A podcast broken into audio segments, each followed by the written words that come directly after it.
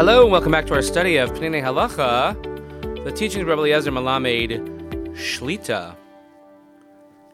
Wishing everyone who's listening today a very happy Lag BaOmer.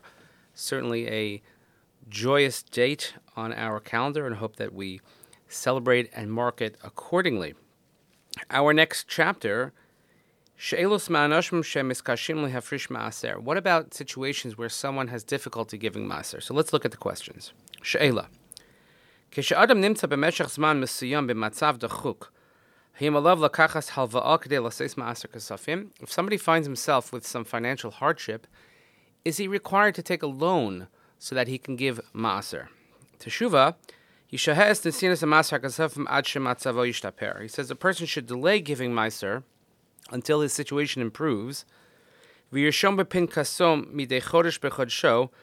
And he should keep an accounting in his notebook and his ledger how much maaser he should be giving. And then when his situation gets better, hopefully when it improves his financial standing, then he can give up the maaser which he owes, so to speak, which he has not been able to give until now. Lamashal. So, for example, if someone owes money to his friend, and he cannot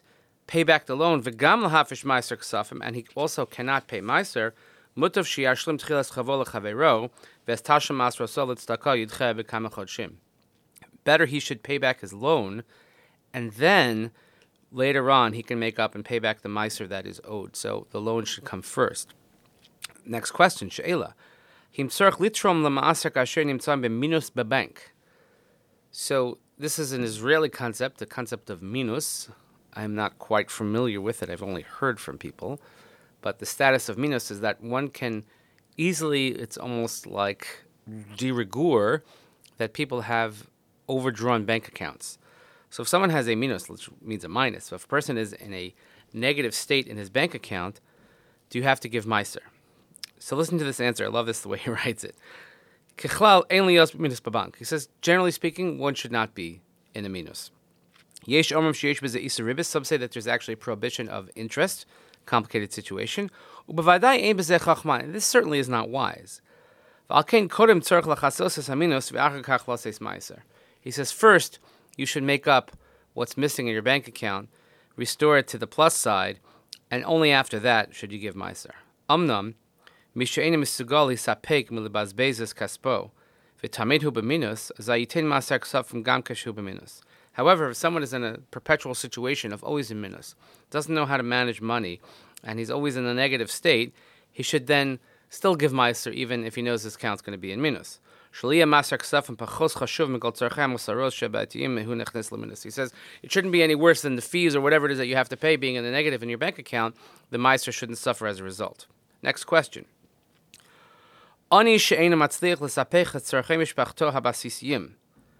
Someone who is so poor that he cannot support his family with the basic needs. Does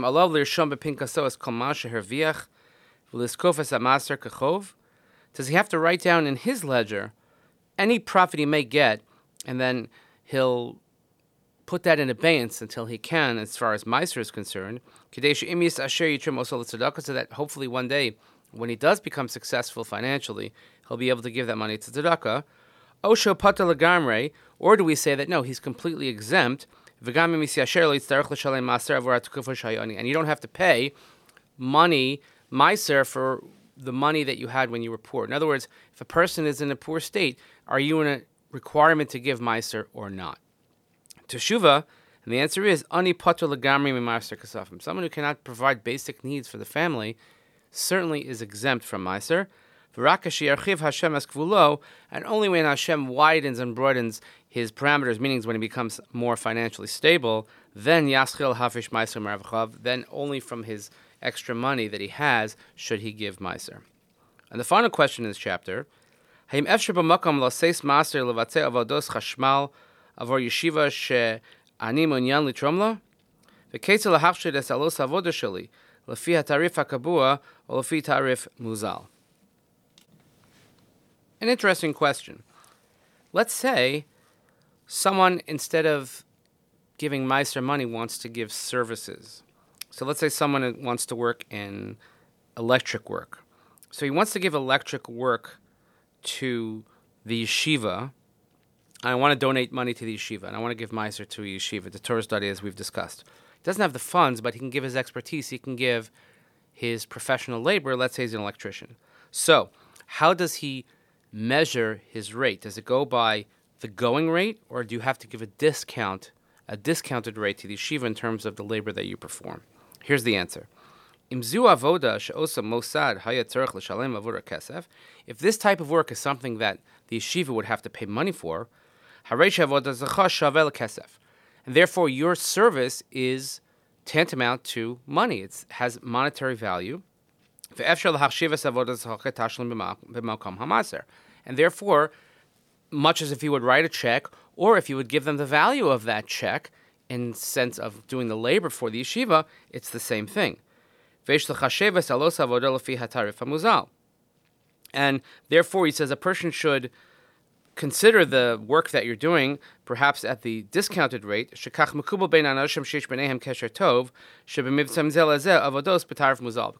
when you do work for a friend, when you hire a friend to do a job for you, generally they're going to give you some sort of discount. So similarly with the yeshiva, if they're going to hire an electrician that they know and wants to do good for the yeshiva, ostensibly they would use the discounted rate.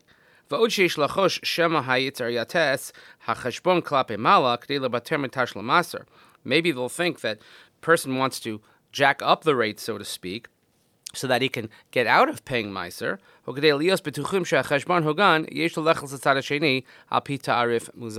he says, therefore, to exit any sort of doubts, you give a discounted rate.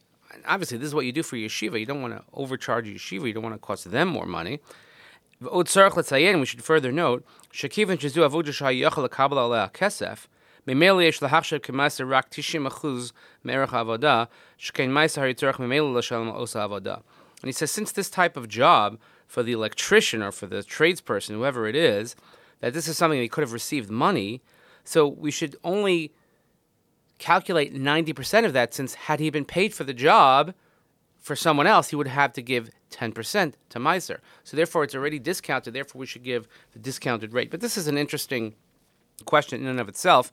And often, when people cannot give Meiser, when they cannot give the funds, but they can sometimes give of their time, give of their services, give of their expertise. In fact, Ramosha Feinstein has a tshuva.